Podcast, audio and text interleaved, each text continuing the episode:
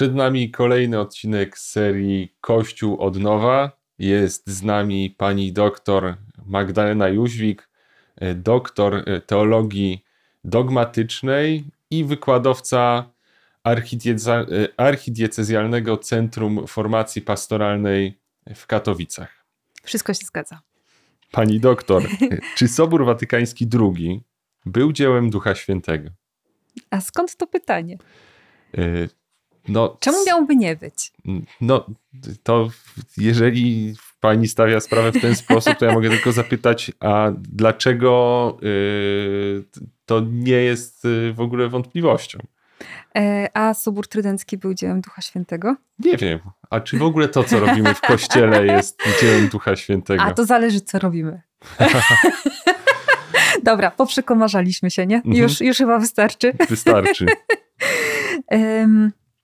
Kościół wierzy w asystencję Ducha Świętego, w jego prowadzenie. Zresztą Pan Jezus obiecał nam, że Duch Święty nam będzie przypominać i będzie nas pouczać o wszystkim, co on y, powiedział.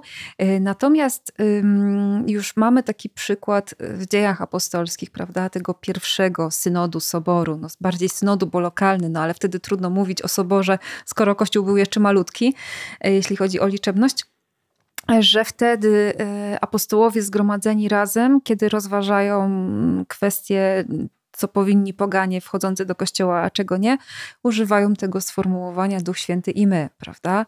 Czyli e, ta mm, wiara właśnie w to, że kiedy Kościół ma jakiś problem, bo właściwie po to były zwoływane sobory, to kiedy gromadzą się razem biskupi, czyli ci, którzy są odpowiedzialni za to, żeby Duch Święty był w kościele, tak, no bo przecież oni udzielają sakramentu bierzmowania, przekazują duch, ten dar Ducha Świętego w sakramencie święceń, że y, oni, kiedy gromadzą się razem i kiedy chcą słuchać Ducha Świętego po to, żeby wiedzieć, jak rozstrzygnąć daną sprawę, no to, że ta asystencja Ducha Świętego jest. I mm, właściwie wierzymy w tą asystencję Ducha Świętego wobec wszystkich soborów, które w kościele były, mm, i y, wierzymy w to, że też y, rzeczy, które były ogłoszone na soborach, one mają dla nas e, no, to znaczenie związane właśnie z naszym zbawieniem, z naszym funkcjonowaniem jako Kościoła. Kiedy Sobór ogłasza coś jako dogmat, to wtedy nas to zobowiązuje do wiary, ale są też takie ustalenia, które wiemy, że z czasem się nam e, zdezaktualizowały, prawda? Na przykład Sobór Nicejski mówił o tym, że kto, nie, mm, że kto klęczy w czasie e, Eucharystii, powinien być wyłączony ze wspólnoty. A dzisiaj są tacy, którzy uważają, że tylko trzeba by było klęczeć na Eucharystii, prawda? No i to jest rzecz, która jest kulturowa, która jest związana po prostu z tym, że wtedy klękali tylko niewolnicy i w związku z tym chrześcijanin to jest człowiek wolny w Chrystusie, więc nie powinien naśladować tego gestu.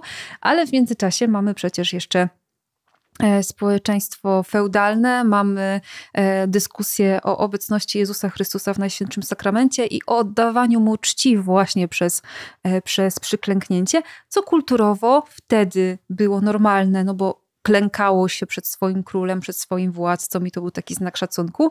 Dzisiaj pytanie, czy ta postawa klęcząca jest dla nas jakaś, jakaś korespondująca, jeśli chodzi o nasze doświadczenie kulturowe, no bo oprócz oświadczeń to nie umiem sobie przypomnieć jakichś innych y, momentów, w których się klęczy. Tak kulturowo, oprócz kościoła, prawda? Raczej nie klękamy już przed prezydentem na przykład. Przynajmniej w naszej, no nawet właśnie wywołuje to taki śmiech, prawda?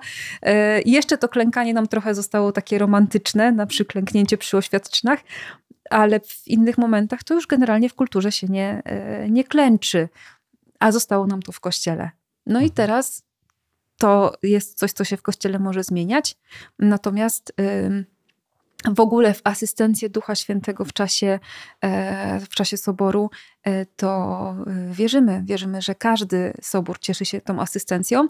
Natomiast to, to, to specjalnie podałam ten przykład soboru nicejskiego, nicejskiego i tej kwestii klękania, bo to pokazuje, że mm, sobór jest też zawsze zanurzony w pewnym kontekście kulturowym i wyciąganie go z tego kontekstu rodzi różnego rodzaju niebezpieczeństwa.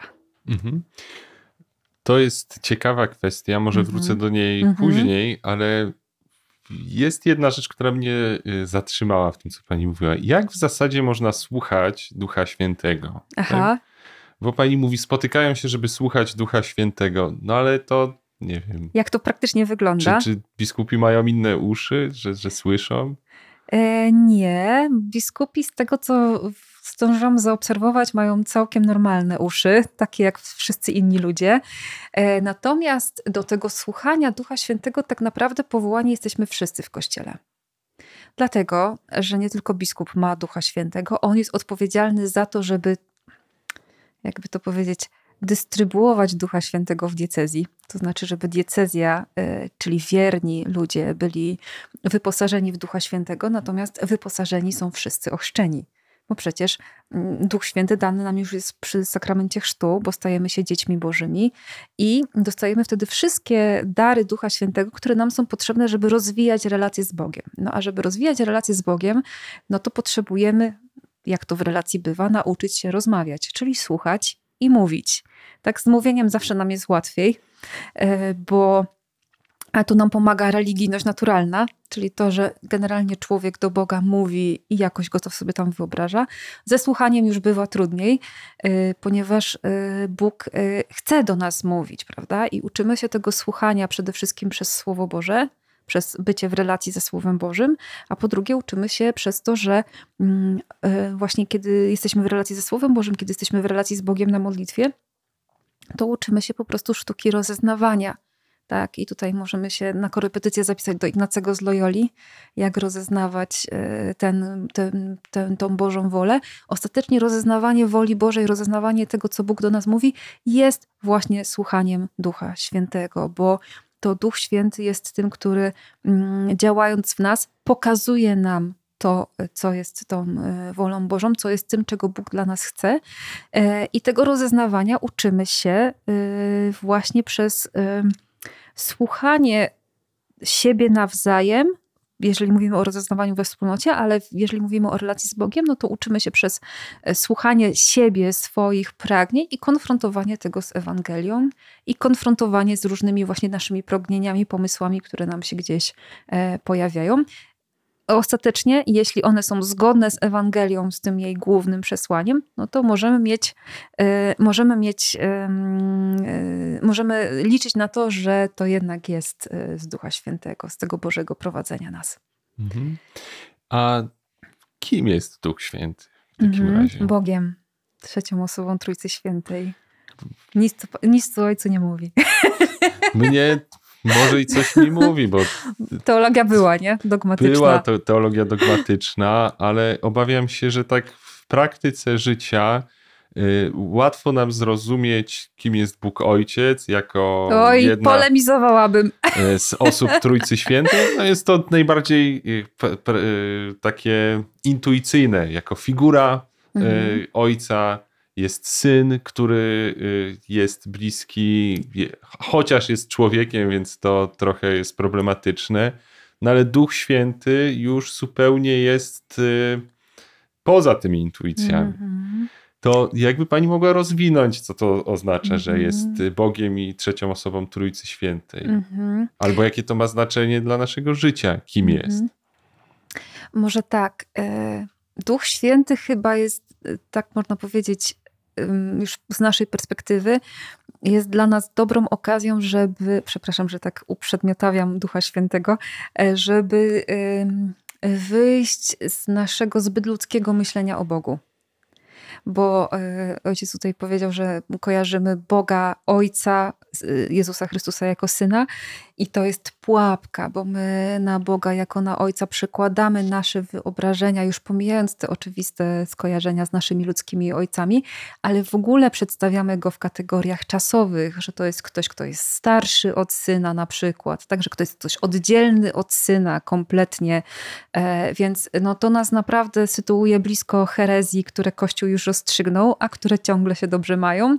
E, natomiast w kontekście syna też ani nie, nie do końca rozumiemy jego człowieczeństwo, ani z kolei jego bóstwo jest dla nas kłopotliwe, bo mm, e, widzimy go w relacji do ojca, czyli jako kogoś młodszego, niższego i już tutaj znowu kolejne herezje nam się otwierają. Natomiast w przypadku Ducha Świętego to to, że On jest duchem, mam wrażenie, jest dla nas okazją do tego, żebyśmy właśnie sobie uświadomili, że Bóg jest inny od nas, że się wymyka tym naszym ludzkim skojarzeniom, e, że jest właśnie jeszcze bliższy przez to, że, że jest duchem. Zresztą no, mówimy o tym, że właśnie my jesteśmy świątynią Ducha Świętego, czyli tym miejscem, gdzie On mieszka. Tak naprawdę przez Ducha Świętego um, mówimy, że się modlimy przez Chrystusa w Duchu Świętym, prawda? Y, ten Duch Święty mieszkający w nas tak naprawdę jest Bogiem żyjącym w nas, tak naprawdę daje nam udział w życiu samej Trójcy Świętej, w życiu samego Boga. I mm, to y, zawsze, kiedy mówimy o osobach Bożych osobowo, to narażamy się na to, żeby y, rozdzielać je, je za bardzo, bo rzeczywiście nasze skojarzenie z osobą jest, że właśnie mamy dwie osoby ludzkie, które tu rozmawiają, prawda? Natomiast w przypadku Ducha Świętego mm, tak już, żeby to, żeby go sprowadzić do takiego już naszego bliskiego podwórka, jest po prostu Bogiem żyjącym w nas, Bogiem działającym w nas i tym, który daje nam udział właśnie w życiu samego Boga. Więc tak naprawdę, kiedy my mówimy o rozwoju życia duchowego, kiedy mówimy o rozwoju tej relacji z Bogiem, mówimy o tym, że e, żeby pozwolić Duchowi Świętemu to życie Boże w nas rozlewać, to życie Boże w nas ujawniać, to życie Boże w nas mm, w ogóle uaktualniać tak, w, naszym, w naszej codzienności. A co Biblia mówi o Duchu Świętym? Mm -hmm. Bo to czasem jest takie y, pomieszane, bym mm -hmm. powiedział. Raz jest coś o y, Duchu Jezusa Chrystusa, mm -hmm. raz y, o Duchu od Ojca. Mhm.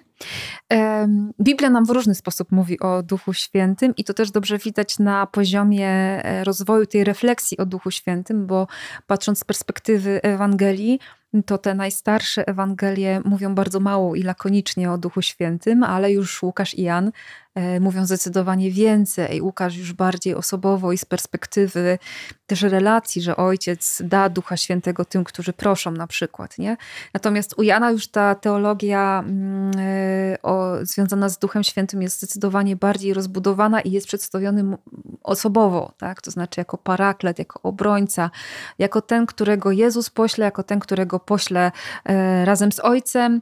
E, I tutaj mm, te e, sformułowania nam pokazują, że po prostu Duch Święty jest rzeczywiście posłany do Kościoła, do wspólnoty, po to, by to dzieło Chrystusa było aktualne ciągle w Kościele. Znaczy, bez działania Ducha Świętego w ogóle nie ma naszych sakramentów. I to jest takie ciekawe, że my się doszukujemy w kościele Ducha Świętego i sobie próbujemy przypomnieć o Jego obecności i o działaniu, a przecież my go tyle mamy w liturgii i tyle w naszej y, modlitwie, mm, że to jest takie trochę jakby rozmawiać o powietrzu. Tak? To znaczy, y, raczej problem z powietrzem mamy, kiedy go nie mamy, i wtedy mamy, że musimy zaczerpnąć powietrze. A tak normalnie to po prostu żyjemy, i oddychamy i nie zastanawiamy się nad powietrzem. No ja akurat jestem ze Śląska, więc czasem się jednak nad nim zastanawiam. Natomiast w przypadku Ducha Świętego, mm, no nawet chociażby to, że przy udzielaniu każdego sakramentu wzywamy Ducha Świętego, prawda?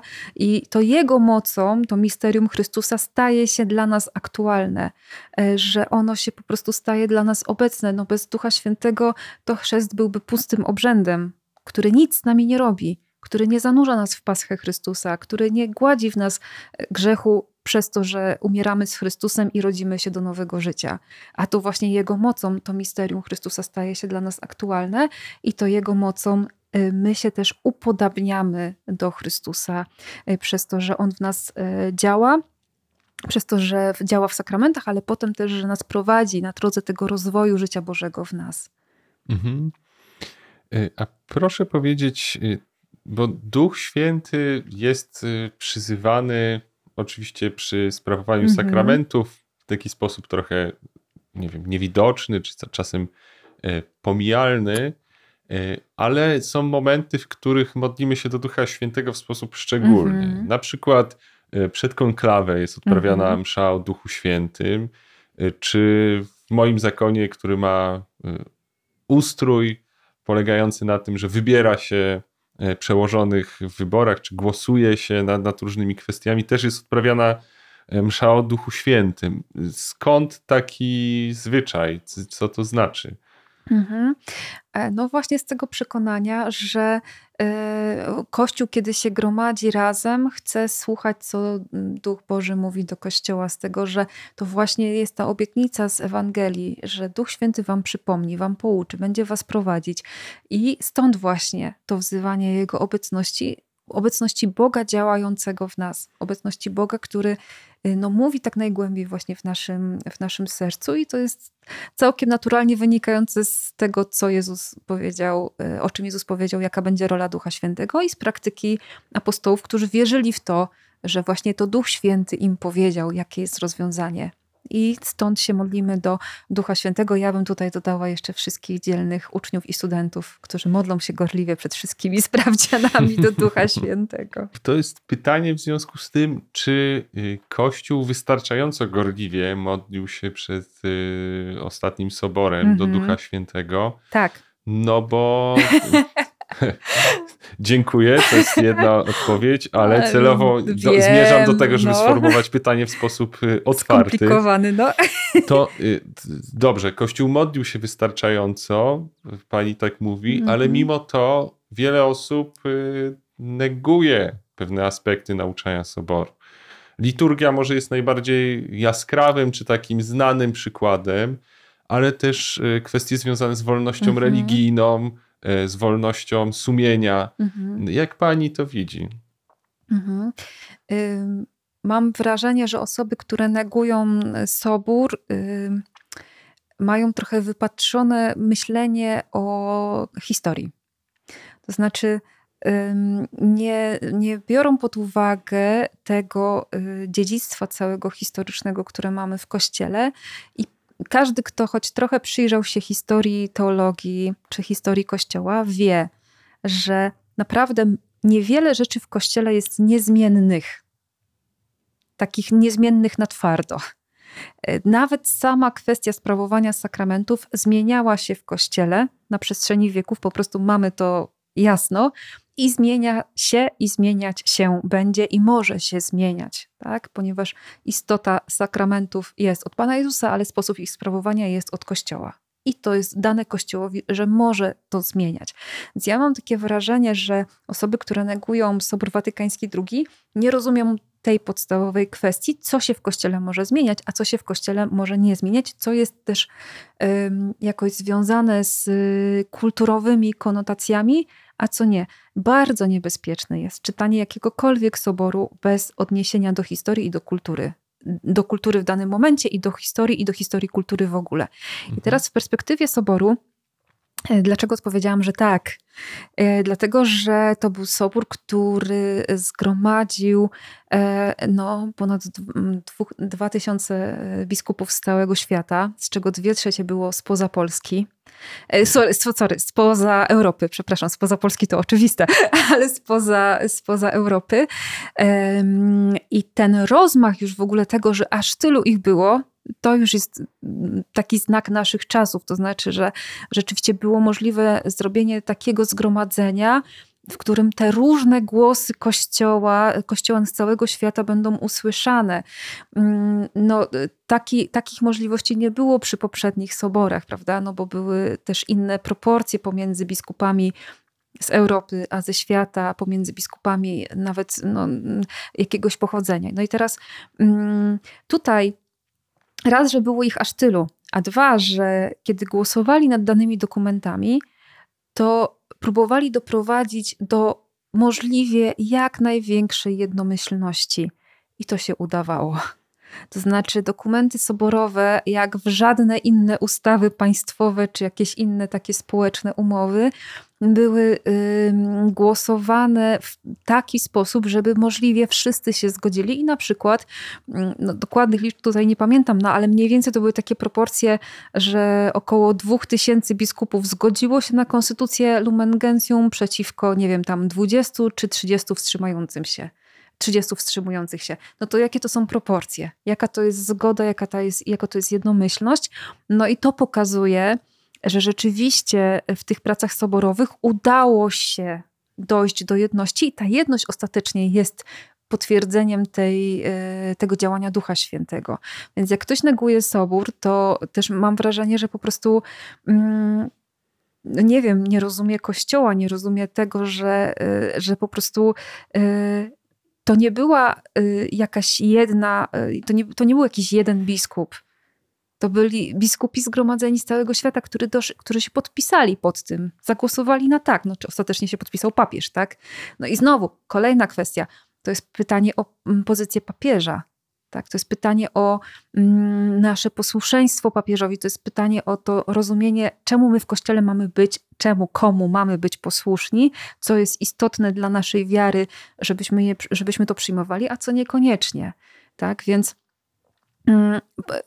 jesteśmy zobowiązani do wiary w dogmaty, w oficjalne nauczanie Kościoła e, wyrażone przez papieża i jesteśmy też no, zobowiązani do przyjmowania e, dokumentów soborowych, no bo one są, chociaż tam nie było ogłoszonego żadnego dogmatu, e, one są dla nas rzeczywiście takim punktem odniesienia. I wrócę do tej kwestii wolności religijnej, bo ona jest niezwykle ciekawa, Mm, I to jest taka rzecz, która szczególnie pokazuje tą relację Kościoła do kultury i ja mam takie wrażenie, że przyspieszone działanie Ducha Świętego akurat w Kościele, y, ponieważ Fakt jest taki, że pod koniec XIX wieku rzeczywiście w wypowiedziach papieży, nie w wypowiedziach ex katedra, ale w wypowiedziach, które szły z ust papieży e, drugiej połowy XIX wieku, pojawiały się takiego rodzaju sformułowania, że wolność słowa, wolność prasy, czy zrzeszanie się ludzi jest właśnie jakimś złem, czy czymś, co może zagrozić Kościołowi też i w ogóle y, życiu, życiu społecznemu. Natomiast no niecałe 100 lat później Sobór mówi o tym, że każdy człowiek ma swoją godność, może podejmować decyzje zgodnie ze swoim sumieniem, ma prawo do wolności religijnej i ma prawo do właśnie podejmowania decyzji zgodnie z, tym, z tymi swoimi przekonaniami. No i teraz to jest niedługi odcinek czasu, intensywny w dziejach świata, bo przyszliśmy dwie wojny które zmieniły y, przynajmniej znacznie nasze tutaj zachodnie, i a w szczególności europejskie społeczności. I to, pokaz, to, to był taki moment y, intensywnych zmian kulturowych. I teraz, co się wydarzyło, że Kościół tą zmianę rzeczywiście e, przeszedł? No, zmieniło się między innymi to, że pojawił się humanizm integralny Jacques'a Maritena, czyli jego taka koncepcja, w której rzeczywiście człowiek ma swoją godność i ma prawo do tej wolności religijnej, do takiego wyboru sumienia. Swoją drogą, on był jednym z tych, który mm, skonstruował deklarację praw człowieka i, e, i rzeczywiście no to jest też tego jego taki wkład y, społeczny, ale on nie wykluczał nadprzyrodzonego charakteru człowieka. To znaczy tego, że człowiek mm, właśnie jest kimś też, kto ma mm, tą duchowość, to taki nadprzyrodzony cel. Natomiast wszyscy ci, którzy e, postulowali właśnie taką wolność w XIX wieku, e, no to, był taki, to były takie poglądy, które też były wymierzone wobec Kościoła i które właśnie zaprzeczały temu nadprzyrodzonej rzeczywistości w człowieku i dlatego między innymi Kościół się nie chciał na nie zgodzić, bo były zbyt redukcjonistyczne. Ale już na to, co zaproponował Jacques Maritain, można było się zgodzić, tak? bo to nie zaprzeczało Poza tym e, zmieniło się jeszcze to, że Kościół przez e, od XIX wieku e, mamy odnowę teologiczną związaną z czytaniem ojców Kościoła i to nam pomogło wrócić do tego, co jest istotą chrześcijaństwa, pomogło nam zrozumieć mm, wiarę bardziej i Kościół na duchowym poziomie, a nie tylko na instytucjonalnym. Pomogło nam ustawić Kościół nie jako jedną ze społeczności jako państwo, które ma jakiegoś króla i przy okazji ma też tą władzę duchową, ale pomogło nam zrozumieć Kościół jako w dialogu do reszty świata. No i to miało niesamowite przełożenie e, na, mm, na też e, mm, ekumenizm, na dialog międzyreligijny, na e, właśnie takie mm, popatrzenie na to, że jesteśmy jako Kościół partnerem w tym, w tym dialogu. Zresztą no to też zrobiło, zrobiła kultura, to znaczy wyszliśmy, przynajmniej tutaj w tej zachodniej kulturze, od weszliśmy z, weszliśmy już wprost w rozdzielenie Kościoła od państwa, tak? czyli w tą wolność religijną dla wszystkich, e, co jeszcze w XIX wieku różnie bywało, prawda, w zależności od miejsca, a wcześniej to już w ogóle. Prawda? Więc to, to były takie konkretne mm, sygnały, które pomogły też Kościołowi lepiej e, zrozumieć siebie, w tym sensie zrozumieć, że przede wszystkim Kościół to jest misterium, Kościół to jest Bóg działający w swoim ludzie, który to Kościół jest z każdego języka ludu i narodu i jest właśnie ponad tymi różnymi społecznymi i politycznymi e, organizmami. Jakoś e, porządkuje e, tę kwestię, o którą pytałem, ale dalej jakby mhm. można zadać pytanie, no dobrze, e, no to jeśli wiemy, dla, dlaczego pewne kwestie mhm.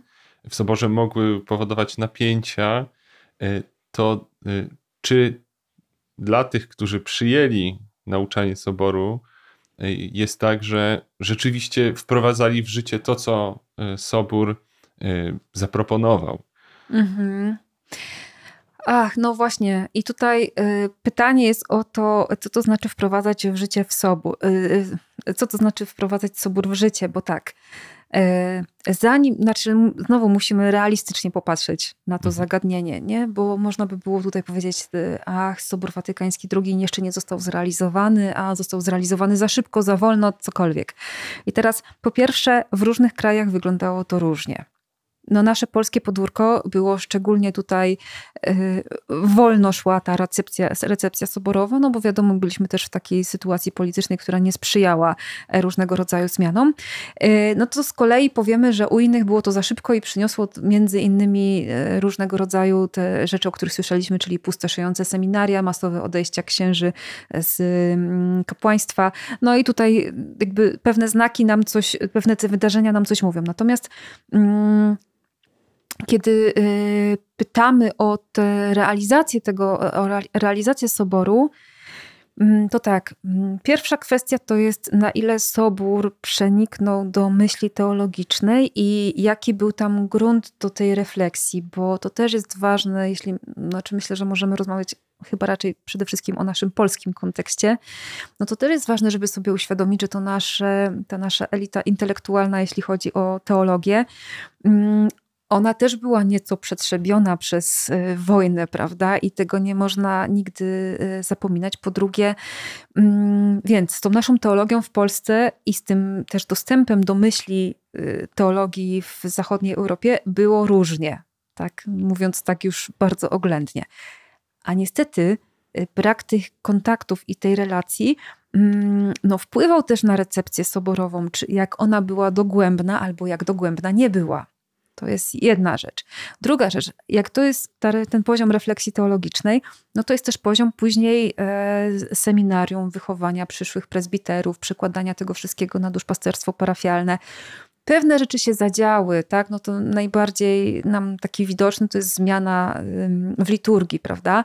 No ale też te kwestie związane z duszpasterstwem, to też nie możemy o nich zapominać, no bo grupy, ruchy, wspólnoty one powstały na kanwie tej refleksji soborowej o chrześcijaństwie, po prostu o aktywnym, aktywnym udziale świeckich, o ich aktywnej roli, o ich aktywnym życiu duchowym. No to przecież wszystko jest wyciągnięte z, e, z soboru. Y, I też te zmiany, no, na przykład Sobór się skończył w 1965 roku. Nowe prawo kanoniczne mamy dopiero z 1983. I to nowe prawo też daje nowe możliwości, prawda? Chociażby udziału uczestnictwa świeckich w synodach. I to też się zmieniło.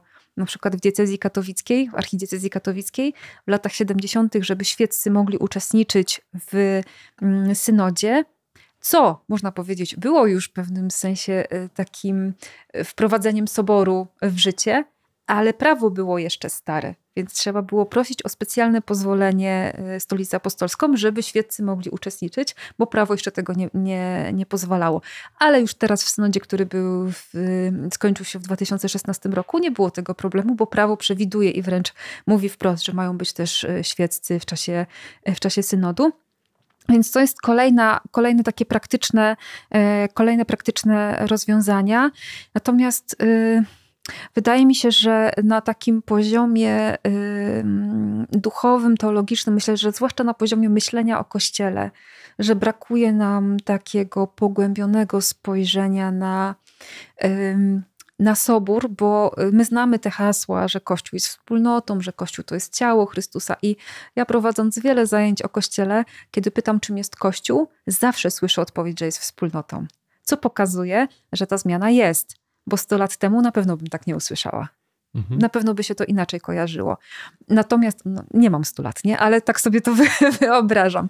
Natomiast yy, wydaje mi się, że znowu nam brakuje tego spojrzenia yy, na to, po co Kościół jest, po co my się gromadzimy jako wspólnota i czym się, i czym się różnimy od na przykład jakiegoś innego yy, związku ludzi, tak? Można powiedzieć, no bo naszym celem jest Pan Jezus. No a innym związkiem między ludźmi jest na przykład, nie wiem, klub książki, lubimy czytać książki. Też mamy jakiś cel, prawda? I dlatego się spotykamy. Więc co tutaj jest innego, nie? I, i to pokazuje, że tej pogłębionej takiej refleksji o tym nadprzyrodzonym wymiarze Kościoła nie mamy. No plus, plus brakuje nam, tak mi się wydaje, też takiego yy, rozróżnienia między życiem chrześcijanina a życiem człowieka religijnego y, o takim zabarwieniu katolickim. Cokolwiek znaczy katolickim, nie? Ale to, to nam, to nam brakuje i potem nie potrafimy y, rzeczywiście praktykować bycia Kościołem jako wspólnotą, y, dlatego że no, mylimy chrześcijaństwo z religijnością katolicką. I to jest, y, i to jest czasami y, no, rzecz, na której się wykładamy po mhm. prostu. A jakie są dla Pani główne rysy, które to odróżniają? Aha, y, główne rysy między religijnością. No, tak, czy katolicką, a chrześcijaństwem. Mhm. Pierwsza rzecz, która tutaj by pokazywała tą, tą zmianę, to jest pytanie, kto jest pierwszy, ja czy Bóg? To znaczy, w takiej mentalności religijnej ja muszę coś wobec Boga zrobić, żeby dobrze mi się żyło. Naj, najbardziej standardowo sprowadzamy to do tego, że muszę Boga prosić, żeby mnie wysłuchał, żeby żyło mi się dobrze. Miał pracę, męża, żonę i nie chorował, prawda? Natomiast w chrześcijaństwie ja y, przeżywam swoje życie jako y, życie, które jest mi podarowane od Boga, jako człowiek, który potrzebuje zbawienia i już je dostał w Chrystusie. Więc wszystko, co ja robię, jest odpowiedzią na Boga, który mi się daruje. I to jest fundamentalna różnica, ponieważ jeżeli ja żyję jako grzesznik, któremu przebaczono i który doświadczył przychodzenia Boga, to mam inne spojrzenie też na innych grzeszników i na zło we wspólnocie, i na. Y, nie, nie mówię, że je usprawiedliwiam, ale nie żyję w jakimś takim pseudoduchowym, idealistycznym przekonaniu, że jak się będziemy odpowiednio dużo modlić, to nie będziemy grzeszyć. No nie. No nie, to jest jakieś takie zbyt idealistyczne podejście, y, no bo właśnie jesteśmy ludźmi, jesteśmy powołani do tej wspólnoty w kościele jako ludzie, którzy żyją w różnych relacjach, ale jednocześnie też mają ten, e, no, to doświadczają tego nadprzyrodzonego działania Boga. To właśnie Bóg nie jest tylko naszym celem gdzieś tam w przyszłości, ale jest tym, który już działa między nami i dlatego sprawia, że e, no, nie musimy się nawzajem zabijać, bo mamy przebaczenie wobec siebie nawzajem, bo mamy upomnienie braterskie, e, bo mamy mm, właśnie to, że to zbawienie i to Boże działanie jest od Boga, a nie od nas, więc my zawsze stoimy jako grzesznicy i z takiej perspektywy wszystko, wszystko robimy. No i to jest fundamentalna różnica, bo tu mamy czysty pelagianizm, czyli zbawiamy się sami i my wychodzimy z inicjatywą do Boga, a tutaj rzeczywiście opieramy się na mocy i na działaniu Boga, które nas ym, popycha do tego, żeby stawać się wspólnotą, jakiej on chce, stawać się tą oblubienicą, jakiej on chce, bez skazy i zmarszczki. Mhm. Trochę wracając mhm. jeszcze do, do soboru, co byłoby nie do pomyślenia z mhm. takich kwestii, które dzisiaj bierzemy jako oczywiste w kościele, gdyby nie sobór? Co byłoby nie do pomyślenia z. Gdyby nie było soboru. Na przykład? No, właśnie nie wiem. Jakieś, Aha, okay. Chodzi o taką zmianę, która, którą już bardzo zasymilowaliśmy mhm. y, w kościele czy w naszym prakty w praktyce życia chrześcijańskiego. Mhm. Y, przed soborem tego nie było, a y, właśnie dzisiaj traktujemy to jako pewnik. Tak. Mhm. Może to być jakiś aspekt ja nauczania. Myślę że, albo... myślę, że przede wszystkim ta rola świeckich w kościele ta rola świeckich, ich posługa, ich jakieś takie mm, docenienie ich charyzmatów, ich tego, że e, Duch Święty mówi przez nas wszystkich w Kościele. Ja myślę, że nawet nie chodzi o tyle, że mm, Sobór dokonał jakiejś takiej rewolucyjnej zmiany w tym, tylko po prostu przypomniał nam rzeczy, które były i gdzieś nam się zakurzyły i przysypały. Więc chyba bardziej bym to tak widziała, bo za każdą z tych rzeczy, którą powiedziałam, to sobie przypominam, że w historii Kościoła przecież były takie. Mhm. A to jak było mhm. wcześniej właśnie w kwestii roli świeckich? No, pod koniec XIX to było mniej więcej tak, że Kościół jest zarządzany przez pasterzy, którzy mają nauczać, a owce mają słuchać i podążać za tym nauczaniem.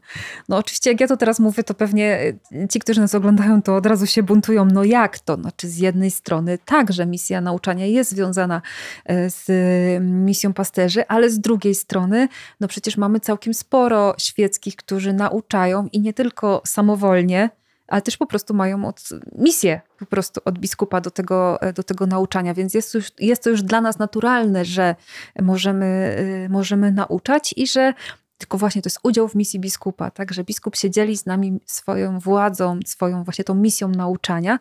Dla mnie jako dla teologa to jest kapitalne poczucie, że y, ja nie nauczam ucząc teologii tylko w swoim imieniu, ale robię to Y, ponieważ biskup się dzieli ze mną swoją władzą i chce, żebym ja też to robiła. Nie? Więc dla mnie, jakby dla takich relacji eklezjalnych, to jest y, genialna w ogóle intuicja. Więc myślę, że to jest jedna z tych, y, z tych rzeczy. No a druga to też to, że właśnie my mamy być tymi, którzy świadomie wybierają i aktywnie rozeznają ta, myślę, ta aktywność w ogóle, tak? Znowu kultura nam pomaga, to jest inna kwestia, ale że y, właśnie my mamy przede wszystkim wewnętrznie odpowiedzieć Bogu, bo myślę, że ta zmiana jeszcze dzisiaj jest dla wielu osób rewolucyjna. Najczęściej co spotykam, kiedy rozmawiam z uczestnikami różnych zajęć mm, przy problemie, czy niewierzący będą zbawieni. I teraz Y, tu wychodzi ta zmiana, bo myślimy sobie, że jeżeli jesteśmy ochrzczeni i chodzimy do kościoła, to będziemy zbawieni, no bo zewnętrznie wyrażamy tą wiarę, prawda? A Sobór tam mówi wprost, swoją drogą gdzieś tam za świętym Tomaszem z Akwinu, że y, nie można być w kościele tylko ciałem, y, znaczy nie dostępuje zbawienia, kto jest w kościele tylko ciałem, a nie sercem. I że wręcz surowiej będą sądzeni ci, którzy są tylko ciałem, a nie sercem nie? Więc jakby ta zmiana, że my rzeczywiście musimy wrócić do naszej odpowiedzi Bogu, takiej osobistej, takiej wewnętrznej, i że to ma być sprzężone z naszym życiem, z naszym takim zewnętrznym funkcjonowaniem, to jest myślę rzecz, która jeszcze nie przeszła tak głęboko do naszej świadomości, co najczęściej pokazują właśnie te pytanie, a co z niewierzącymi? Prawda? Bo my, się, bo my myślimy, że jak oni nie są ochrzczeni, no to co z nimi?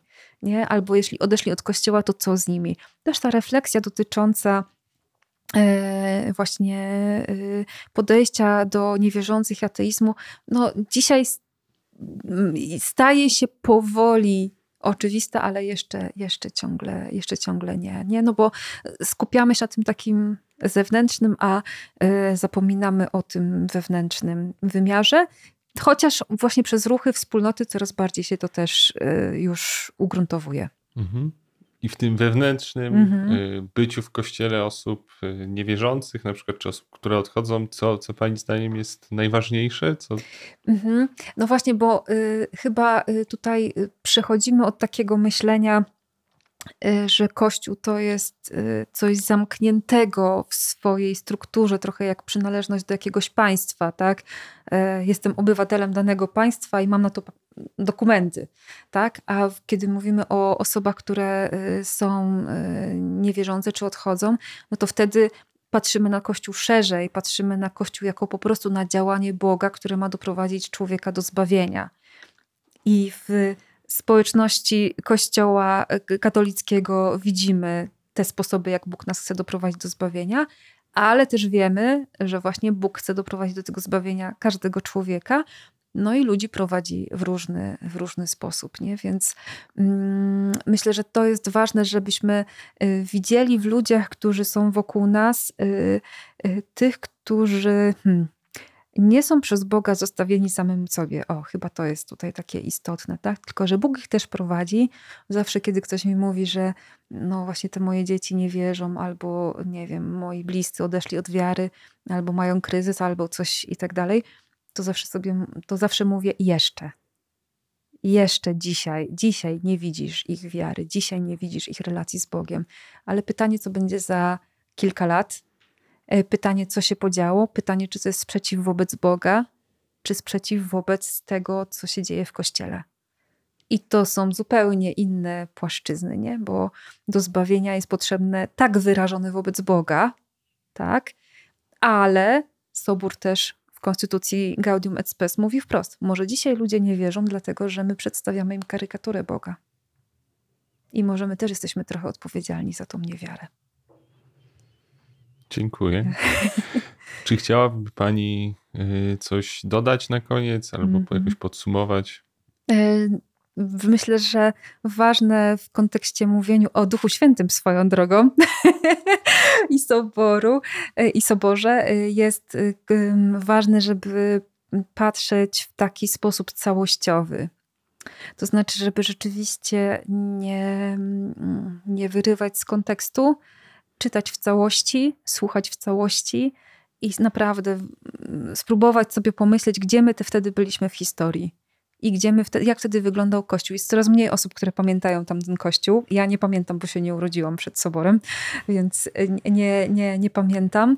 E, ale e, no, nie, nie da się w ogóle, mm, nie da się obronić e, jakby nie da się w ogóle myśleć o soborze bez tego kontekstu y, kulturowego i myślę, że mm, sobor nas na nowo wprowadza przez to uwzględnienie tej wolności człowieka, znowu nas wprowadza w chrześcijaństwo, w którym, o którym myślimy w kategoriach relacji o, których myśl, o którym myślimy w kategoriach właśnie mojej osobistej relacji z Bogiem i z tego wypływającej relacji e, w kościele i różnych naszych e, zależności w kościele. Myślę, że to jest takie niepisane i chyba nie, czasami niezauważone dziedzictwo Soboru, że e, on rzeczywiście nas wprowadził w myślenie relacyjne bardzo ważne, kulturowo jak najbardziej mm, dzisiaj przydatne i na topie, y, ale no właśnie przez to, że rzucamy hasłami z soboru, że Kościół to wspólnota, Kościół to ciało, Kościół to lud Boży, to zatraca nam się to, że, że właśnie on nas wprowadza w, taką relacyjne, w takie relacyjne myślenie. Dziękuję za rozmowę. Dziękuję również. I do zobaczenia. Już za dwa tygodnie w kolejnym odcinku serii Kościół od nowa spotkam się z ojcem Dariuszem Piórkowskim, jezuitą, po to, żeby porozmawiać o tym, czy i jak Kościół się zmienia. Dziękujemy naszym patronom. Bez Was nie moglibyśmy nagrywać tych rozmów.